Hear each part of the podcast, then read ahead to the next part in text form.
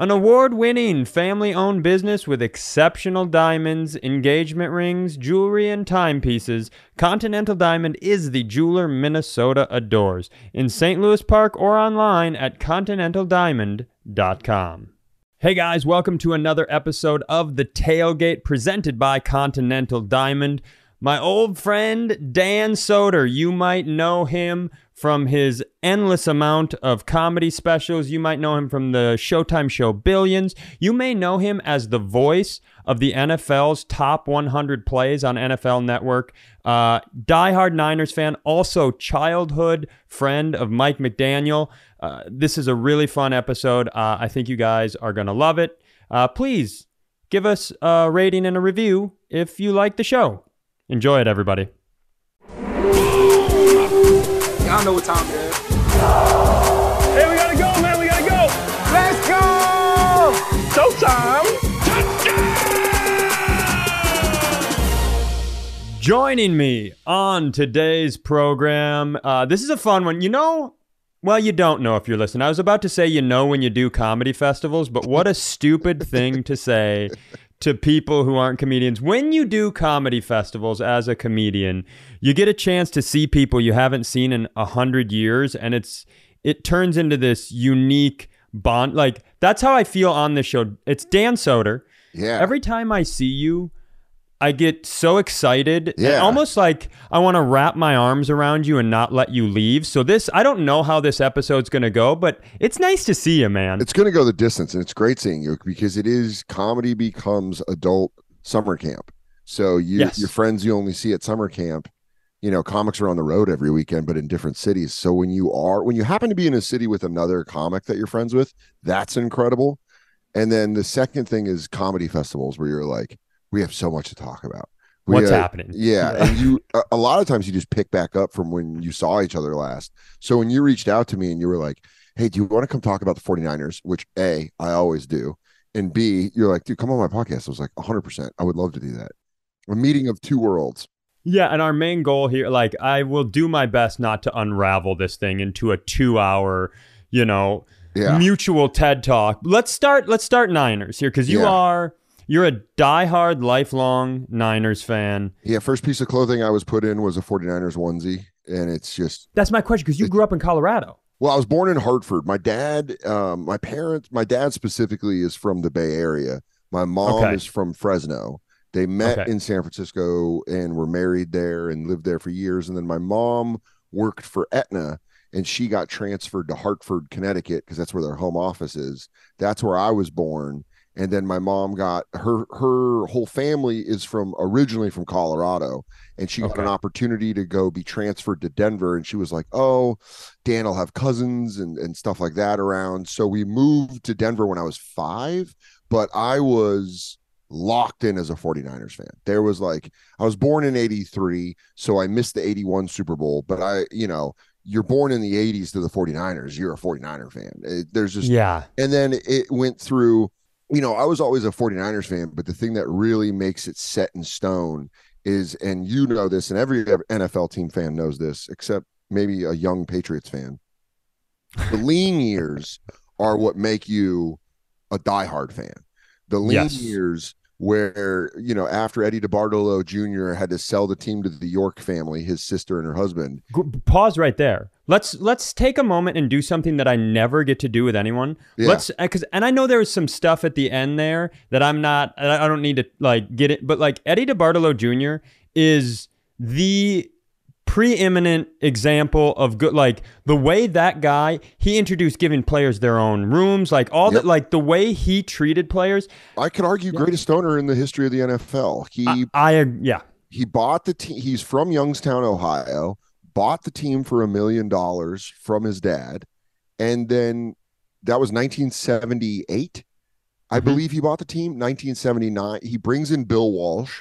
They draft Joe Montana. By 1981, they're Super Bowl champions, and then they go on a run until he sold the team, I believe, in like, I might be wrong about the actual year, but it was around 02, 03, and the 49ers were winning a division every year, almost every year. And almost every year in the NFC Championship game. So it was a question of, You know, you go from Bill Walsh to George Seifert, you stay good, but then you go George Seifert to Mooch to Steve Mariucci, and you stay good. It's like, well, that's ownership. That's just someone keeping a culture. And the thing that I love about Eddie DeBartolo Jr., every single player, I think it's every single player from his tenure as owner that's became a Hall of Famer has had him induct them into the Hall of Fame. That's nuts. That's the crazy thing. And what a lot of people don't know is, and I'm not saying it was his personal Yoda, but when Robert Kraft was buying the Patriots, he went to DeBartolo and was like, how, like, so this way of treating players, like DeBartolo, the whole thing, standing in the hallway, greeting the players after the game, knowing their family, spending this different sort of time, I think makes you want to play for him. Exactly. And he just built this culture. But it's interesting that you grew up like, you were real little when they were on that amazing run.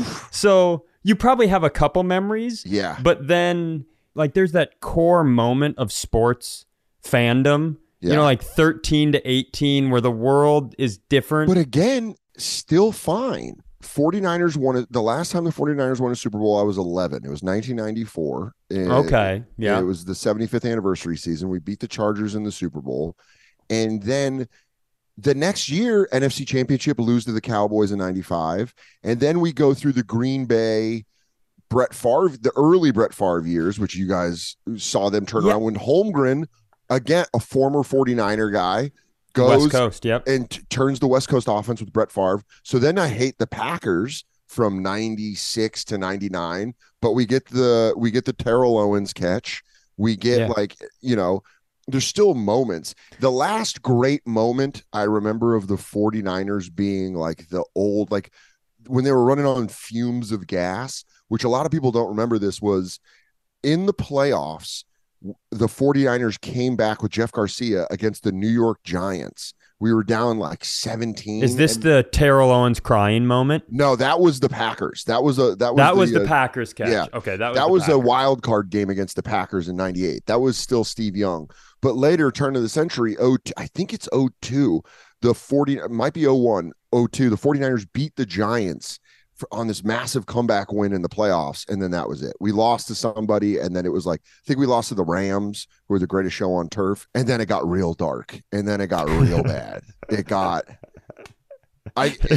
real. But not for that long. All of a sudden, then here comes Harbaugh. I disagree. Your 8 years is a long time. Stop, dude. I will not do this with you. Well, I will not do this with you. Here's the analogy I always make.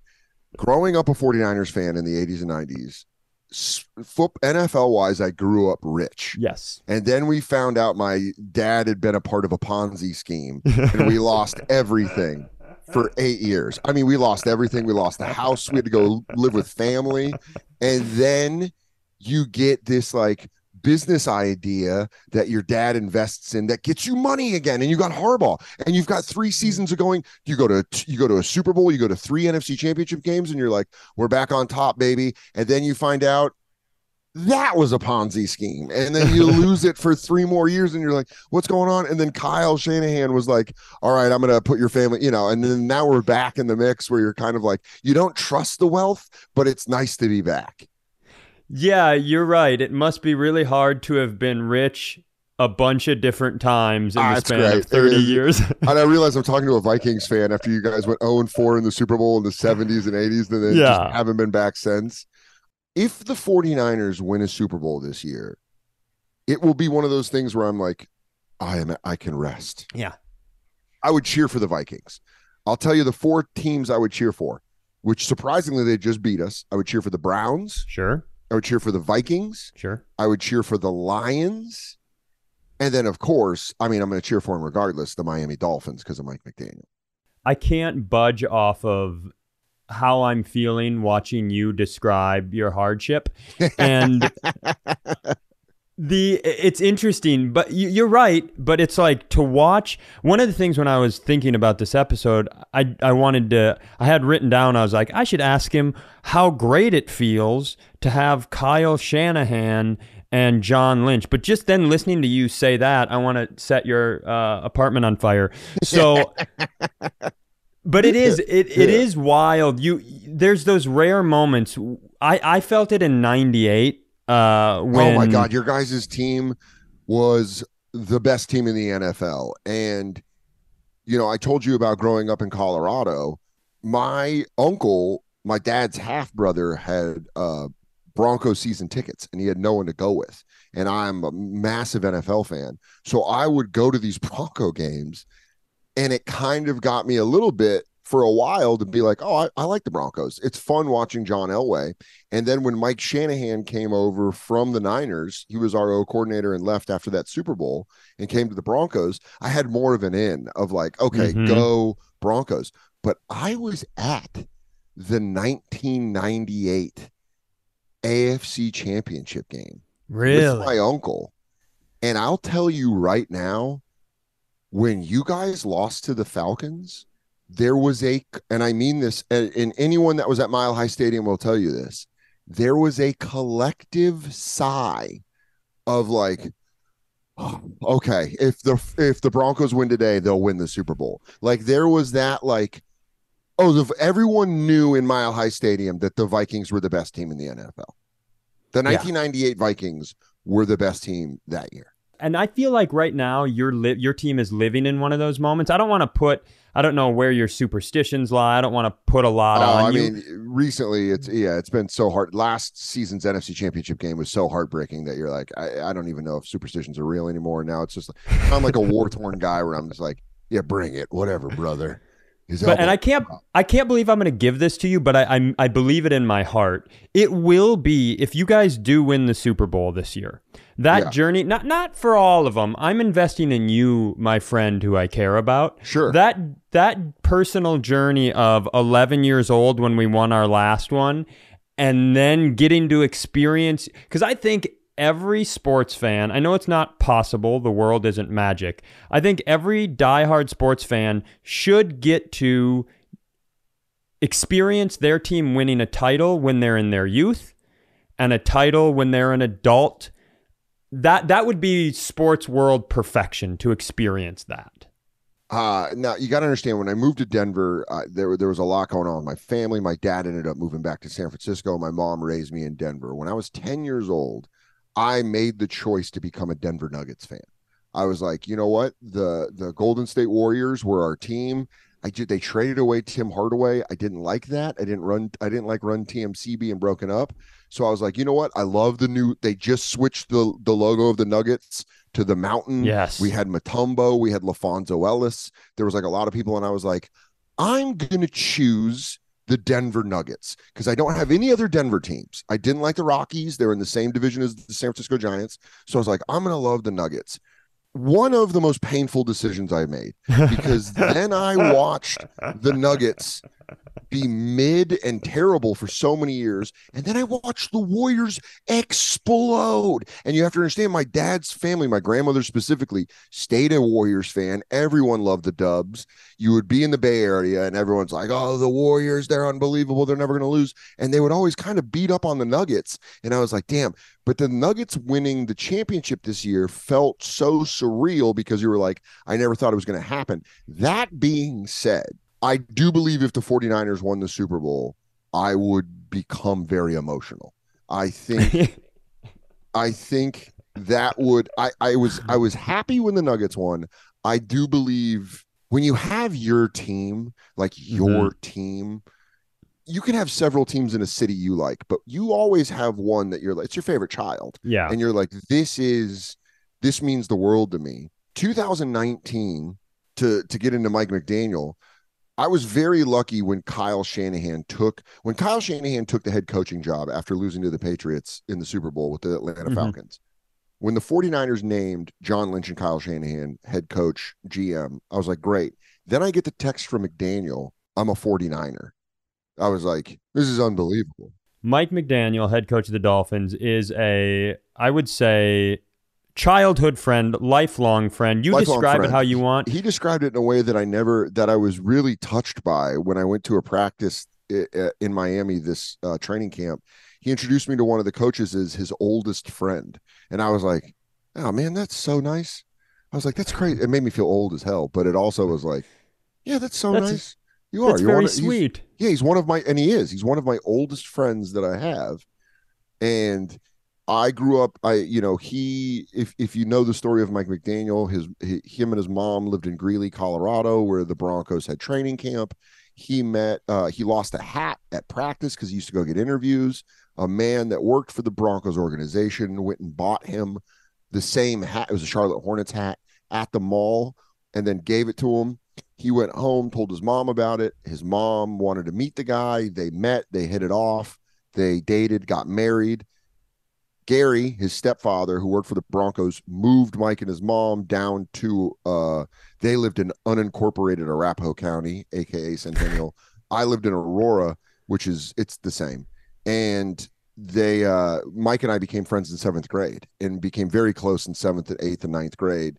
And then have remained friends till now, you know? Well, and the wild thing about it is, and I know you've said this to me before, is you guys, because when you're that age, you're like 12, 13, you're like, I'm going to be a comedian and I'm going to be a football coach. And everybody's like, okay. And then you are. Well, you know, what's funny is it's like, when you make statements like that as a kid, you have to be willing for it to not fall exactly what it was, because I believe what it was he was going to play in the NFL and I was going to be the biggest comedian in the world. And you're like, and then you scale those down to size and you go like, what about great head coach and successful great career comedian? You know, you're like, let's bring those down a notch. Let's just chill out on, because when you're in 7th grade, you're like, I'm going to be the president and also be the heavyweight champ of the WWE. And then you're like, chill out, dog. Why don't you become a VP of Merrill Lynch and do pretty well? Yeah, I'm gonna wind up running the wrestling event at the VFW. That's exactly how it lands for me. You go, I got a backyard match where a guy's gonna get set on fire. That's where I'm gonna be. The thing that I notice a lot about, because I've kind of existed in this world at ESPN and here, you run into a lot of athletes who would love to be stand-up comedians, and you run into a lot of stand-up comedians who are like, I feel like I would just be really good at being an athlete. Like, do you guys have that shared like back and forth, like loving and kind of living through each other a little bit? Oh, absolutely. 100%. Because he's so funny. He's so funny. And what's crazy is in the off season, he like loves stand-up comedy. Like he like loves it. Like I sent him Joe List's special on YouTube. Like I'll send him people that maybe I'm like, oh, I think you would love this dude, you know? And he'll be like, cause he's up at 245. Yeah. And he busts his hump the whole time. But I know there's times where he's like, he texted me before we went down to Miami last year for the Browns game, and I get a text from him at like 4 a.m. He's like, hey, your HBO special's playing right now. I'm watching it. And you're like, aren't you prepping for the Browns? You know, should you be getting ready for this? Yeah, he's like, I've seen the special. There's a couple bits I want to see, and then I'm going to go back. And you're like, oh, that's awesome. And there's.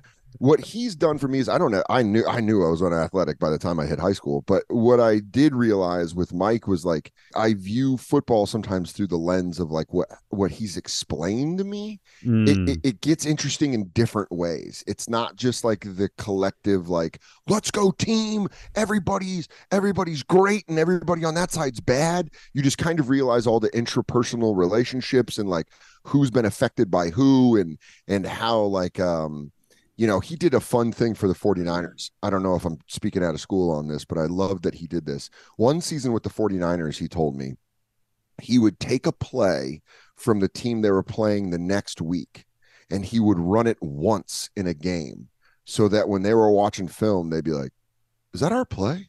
And he would just do that to mess with them. Just strictly to mess with them. He'd be like, we're going to run it once, and then, you know, that was it. And I was like, that's it. So funny. That's him being so funny through like his, you know, what he does. But he is, people ask all the time, they're like, is that really who he is? I'm like, dude, that is him in those press conferences and him on the sidelines when he's mic'd up. That's 100% Mike.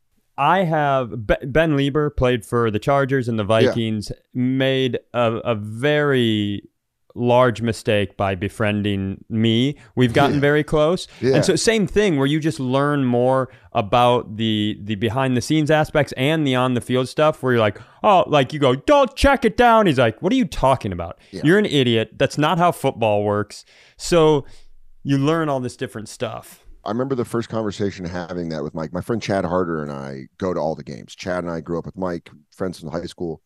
And Chad and I were living together in Tucson. This is after I graduated from U of A. I was still doing stand-up. He was punting at the University of Northern Colorado, and it came down to Tucson to stay in shape for auditions for when the, I love it. Let's go with auditions. Calling he it had an a audition, football right. audition. He had a football audition. That's such a lame showbiz term.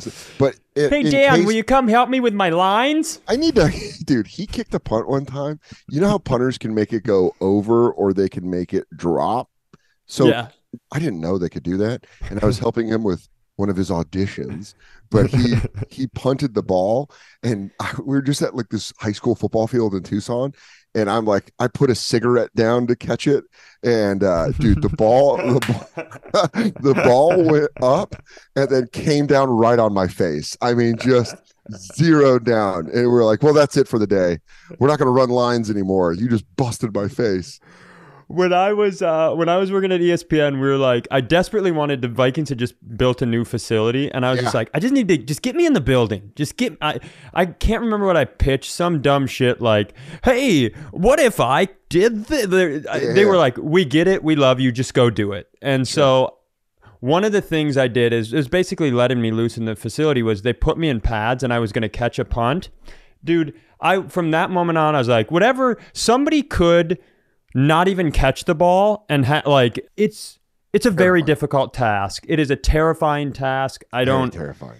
But I remember McDaniel called us. He was in Houston with Kubiak. Okay. And we were like asking him, who are they going to draft? It was like Vince Young, Matt Leinart, Jay Cutler. It was that draft. Mm-hmm. Reggie Bush. Mm-hmm. It was like unbelievable. And we were like, they were the number one pick. We're like, who are you guys going to take? Who are you going to take? This was the day of the draft. The draft is already in. Apparently, they had already, like, they knew they had already contacted him, but McDaniel was like, Mario Williams. And we were like, who? And he's like, Mario Williams from NC State. And we were like, who is that guy? Why would you do that? We were, like, calling him out, being like, that's stupid. You should draft Reggie Bush. You should draft Vince Young or whatever. Yeah, well, it was just the way his mind was. He was like, well, Kubiak explained it to us.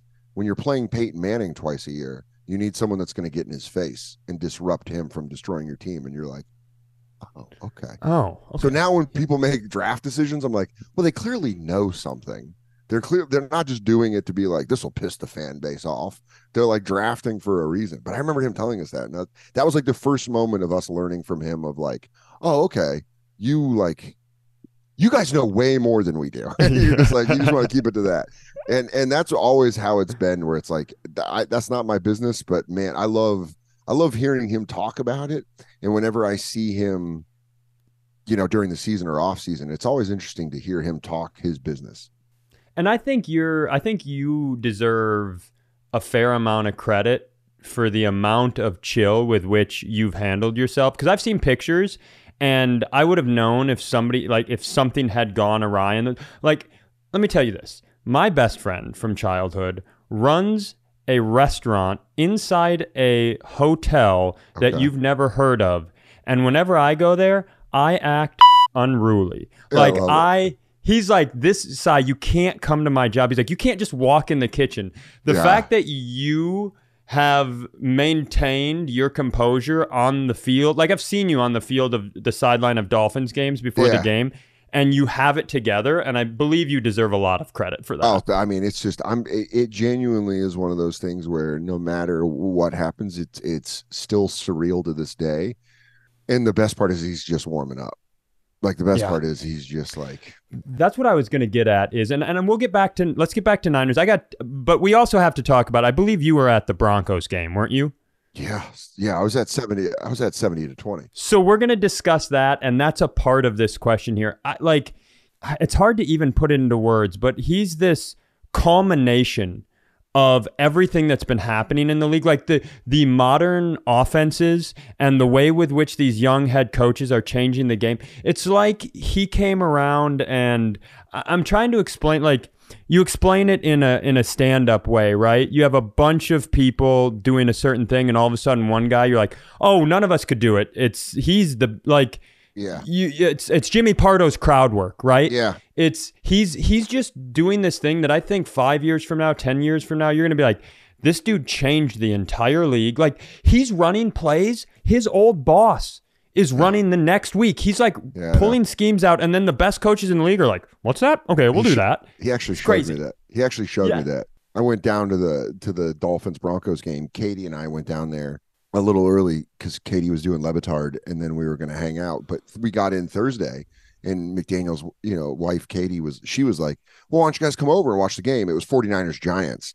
And so I wore my Niners stuff over there, and it was like, McDaniel was like, oh, cool shirt. And you're like, yeah, I still love him. I was like, I know you love him, but you left. Katie even said that. She goes, he's the one that left. you shouldn't feel bad. But what was interesting was like seeing kind of him watch his old team and assess certain things that maybe that me or you would never pick up on a team. But what I really realized is that like, he's a culmination of you absolutely nailed it, where the NFL is going. But I think a lot of credit has to go not only to Kyle Shanahan, but to Mike Shanahan. Yeah. I think Mike Shanahan coached in a way where he let his assistants, he let his coordinators have their own personality, be themselves. They didn't have to be this like exact replica of what a coach should be. And I think that paid off because when you look back to those Washington coach, Washington coaching staff, that staff is dominating the league. It's insane. You got Kyle, you have Mike, you have Matt LaFleur, you have our guy, Kevin O'Connell, McVay.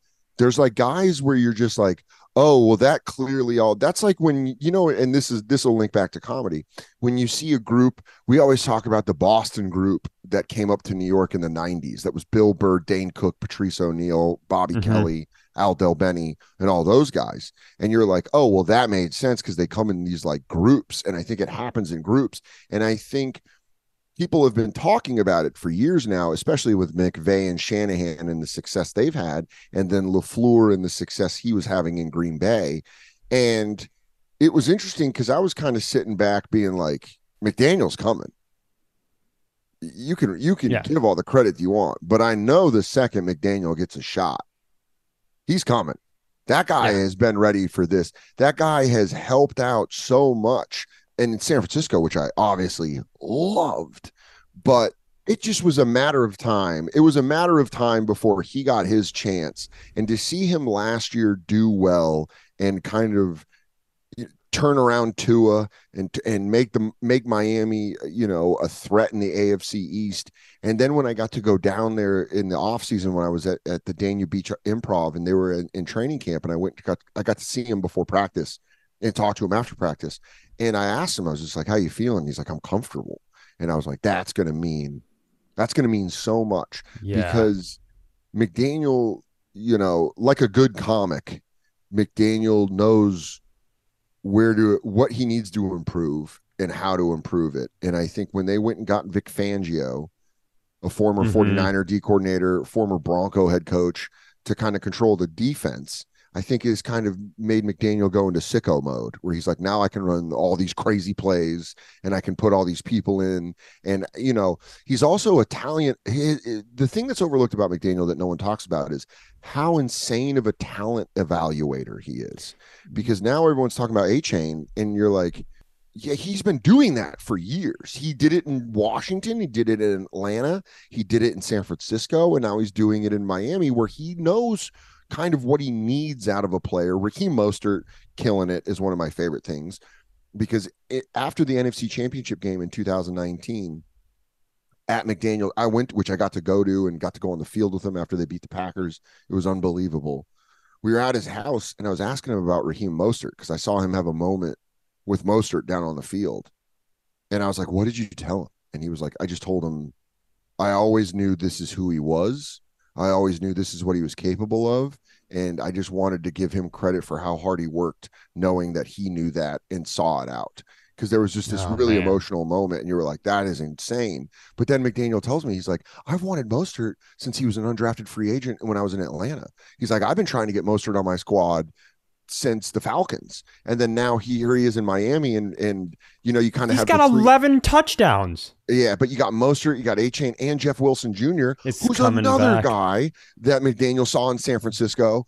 If McDaniel and I weren't friends, there'd probably be a part of me that's a little upset, because when he left San Francisco, he knew who to take. Yeah, he knew who to bring with him to build up this team. And it was like so cool to see it. I'm so proud of the guy, and I'm very excited for the Sunday night football game against the Eagles, because after they broke Brock Purdy's elbow, I've just wanted revenge on the Eagles by any means necessary.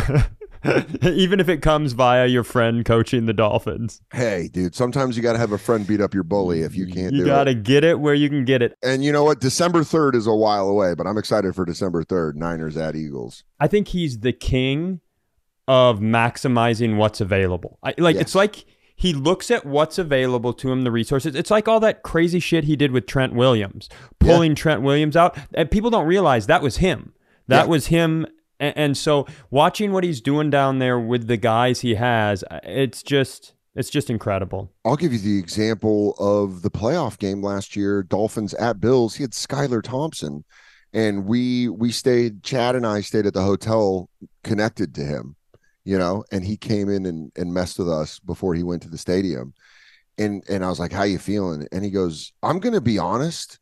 The first half of the week, I was like a little filled with anxiety and panic, because I have my third string quarterback against arguably the best team in the AFC.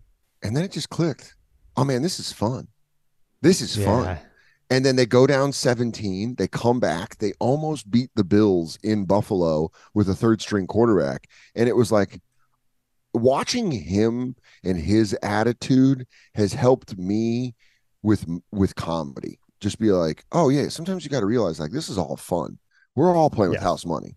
1,000,000%. And sometimes you forget that. If you have a job you love, sometimes you get so down and out about tiny things that you forget the big picture, and you're like, oh, this is great.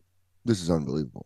It's absolutely, because I find that all the time. We're like, oh my God, the flight, or oh, the show, like whatever it is. Ticket sales or dog shit in Rochester. That's where I'm going this weekend. And I'm like, no one's gonna show up. And then you go, you're like, oh, this is the best job in the world. I get to go have fun. I get to go be a silly boy for 5 shows, and it pays my rent.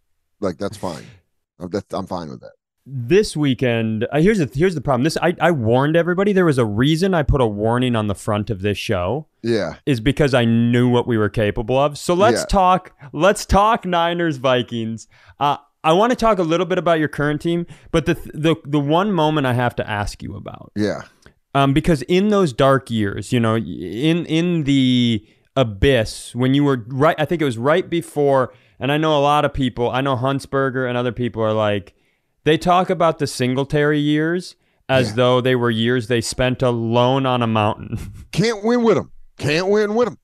I loved it, dude. Singletary does not get enough credit for his talent evaluation. Yeah, for building the roster that Harbaugh ran with. Him and Mike Nolan, not my future father-in-law, but the former head coach of the 49ers, went out and got pieces that Harbaugh was able to come in and kind of, with Vic Fangio, put in a pile and go like, oh, Navarro Bowman, Patrick Willis, Dante Whitner, all these guys that could go. Justin Smith, getting him from the Bengals, drafting a young Aldon Smith, getting all these guys that you were like, oh my God, we're winning. Like, and it wasn't like Kyle Shanahan, it was 0-8 first season. You put in Jimmy G, he rips 5. Okay, Jimmy G's the real deal. Let's give him a huge contract. And that kind of built, that was able to carry the momentum. With Harbaugh, it was literally, he came in and we started winning and no one expected it. Yeah. All of a sudden, Frank Gore is running well with under Greg Roman's offense, and Alex Smith is a game manager. And he's doing really well. But this defense is just killing people and just shutting people down. That was like, oh my God, we're back. Week 1, the first game Harbaugh won was against the Seahawks, who had just kind of had us for like, since the divisions had been realigned. It was just like the Seahawks had our number. And then you just come in and you beat Pete Carroll for the first, and you're like, all right, let's go. And it was just that kind of thing. It must have felt the same way you guys did when you got Favre. And so now let's bring all worlds together. Yeah. Because right before you guys went on that run and built, we had, it is what we felt like, because we had Adrian Peterson. Yeah. We had gotten Steve Hutchinson, yeah, probably the most underrated signing in maybe the last 30, 40 years in the NFL. We yeah. put a Hall of Famer at left guard. You have this unbelievable defense that doesn't allow anyone to get 100 yards. Which, by the way, you guys took him from Seattle. Yes, sir. We helped you out. That's the reason Sean Alexander fell off. Yes, that's right. And then you stack Favre on top of it. But everybody kind of forgets that the first couple games of the Favre season, we won. We were playing okay. But it just didn't look right. And no matter how many people want to deny it, there were people that were like, is this the right decision?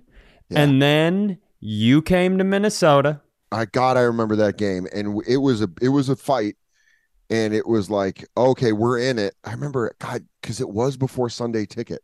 I was at a bar, and I was still drinking, and Favre hit your tight end in the back of the end zone. It wasn't even a tight end. Who was it? Greg Lewis. No, it was a guy that we had signed, I think, that week. Greg Lewis. It was Favre to Greg Lewis, and it was. You're right. It was back of the end zone. It was toe touch. I remember being in the bar, being like, that wasn't a catch. I remember screaming that at the TV, being like, that's not a catch. No one thought it was a catch. No, like, we all got excited, but we're like, well, here comes the replay to ruin it. Oh, my God. I remember that run. And then I think you guys were the favorite against the Saints, right? Don't want to do it. I'd like to move on. I just wanted to talk about the happiness that was that moment. That was one of the greatest NFC Championship games of all time. I'm sorry. It just was. It was like, no dog in the fight. I watched that game at a bar with Joe List and Nate Bargatze, and we sat there watching it. And Nate, this is how it always worked back in the day when we were all out drinking. I would sit in the middle, and inevitably Nate would find a point and Joe would find a point, and they would argue about it. And I would have to sit there like a referee and break it up. But I remember, I think it was Nate that was like, this is the greatest NFC Championship game of all time. And then it just started a conversation where, we never feel that way here because of the pain associated with it. Yeah. But if you're able to step away from it and you go, all these turnovers, all this crazy back and forth, they drive down. I've said this on the show before. When Favre threw that pass to Sidney Rice on the last drive and he took it off the field, I made, you're not going to understand this with your lineage, but I had this moment where I literally, in my head, I didn't verbalize it. I was like, we're going to the Super Bowl. Yeah. And then to get the 12 man, and I'm going to tell you right now, I had that same exact feeling when my beautiful fiance got me tickets to the 2019 Super Bowl, 49ers Chiefs. Oh. We were up by 10. I really was like, I think McDaniel's about to win a Super Bowl. By the way, just for future reference, I will never in my life say McDaniel's going to win a Super Bowl until there is zero on the clock and they are lifting him up. Because twice now, Cy, Falcons versus the Patriots. Oh, no. In the first half, at the halftime, I go, cool, McDaniel's going to get a ring. Patriots came back. Chiefs, Niners. I'm not saying, so you're never hearing that out of me until it happens, and until I know the game is over and the confetti is, until he is in a shower of confetti, that's the next time I will say that. That's welcome to the psyche of a Vikings fan. Oh my God, that is how we live all the time and forever. I mean, especially with 98 and the 09 NFC Championship game. Yeah, I can't. Yeah. I don't. We could talk about it. We'll just keep moving. Let's talk about, we were at Montreal together. Yeah, right? 2011. Let's talk about if we're at Montreal together, and I like you said to me, like, someday I'm going to be the voice of the NFL Network's top 100 plays. That have been like, hey guys, did you know Dan is insane? Yeah, he's out of his mind. That's insane. Yeah, it was. I owe it all to former NFL Films producer Paul Minuski. I probably butchered his last name, but I just know him as Paul. He is he no longer works in NFL Films, which is a crime. It truly is a crime, because he was one of the best producers I've ever worked with on anything. And he was a fan of The Bonfire on Sirius XM, which is still Monday through Thursday, 5 to 7 p.m. with Big J. Okerson and Robert Kelly. I'll still plug the show. Sirius XM, Faction Talk 103. he was like, hey man, would you have any interest in doing some like voiceover for NFL Films? And I was like, that's all I've ever wanted to do. I would love to do that. Besides comedy, all I've ever wanted to do was those recap videos where you're like, and the 49ers knew that day would be different from the rest. And he said, listen, we're doing NFL Top 100 for NFL Films. It's going to be on NFL Network. Would you want to do it? And I was like, yeah, dude, that sounds so good. He's like, well, we got Wendell Pierce from The Wire doing like the longer stuff, but we need someone that's like intermittent, like in between those. We need you. And I was like, sign me up. And I've been doing it for 7 seasons now. Yeah. What's crazy is now I find out the list and I tell McDaniel how many Dolphins got on it. Now I'm like, I'm going to tell you who's on it and where they're at so you can tell them, because so they'll know before. But my friend Chad Harder, who I brought up, was sitting at home watching it. This is like 2016, 2017. And there's a clip where I talk about the Devonte Freeman. And this is when he was with the Falcons. Mm-hmm. And I go like, number 32 is Devonte Freeman, whose ability to get away from the... And then it cuts to McDaniel coaching up Devonte Freeman on the Falcons. And Chad sent me and McDaniel the clip, and he's like, it goes from Soder's voiceover to you coaching. He was like, I was freaking out in my house. And you're like, yeah, that's awesome. That's like the coolest one. That's the pinnacle moment. Yeah, that was the moment where you're like, that's insane. That one of our buddies is at home and he hears me do the voiceover into a clip of McDaniel coaching. And you're like, come on, dude. Come on. Let's talk. You got to get off. I know you got to get off here, but let's close with your lovely fiance. Yes. Who I care about a great deal. I mean, you guys came through the mud together doing Snapchat Sports Center. I know about your guys' time in the suck at ESPN. I always thought I was a hard worker, and I remember the first day at ESPN, I did the night show, she did the morning show. Yeah. And I walked in from essentially my shift, and she was sitting, like show long put out. Her show had gone out hours ago. She was sitting on the floor of a mutual friend, the incredible Steve Brayband. Yeah, I love Steve Brayband, and shout out Ashley Brayband. And Ashley, both of them were incredibly skilled at ESPN. Ashley ended up being Katie's producer on Always Late, and Steve is now with the WWE. That's a big win for you. And so I remember she was sitting on the floor, like just ripping ideas. Yeah. And it was like when you walk into a green room and you see, like, and I always knew she was talented, and yeah, I was a fan of hers, and I was excited to meet her. But when you walk into a green room and you're like, oh, is Chappelle in there just working on his bits before the show? And you're like, God damn it. You're like, I am going to have to work. Dude, she's so good. I opened for Ali Wong at the Paramount Theater in Austin, Texas. And this is right after Baby Cobra came out. And I've known Allie for a while, and I opened for Allie, and she rips it, like absolutely destroys. And then after the show, I'm like, oh, you want to hang out? And she just goes and listens to the show and tries to add tags to the bits because she was doing a second show. And I was like, yeah, I don't work hard. Yeah, I don't work hard at all.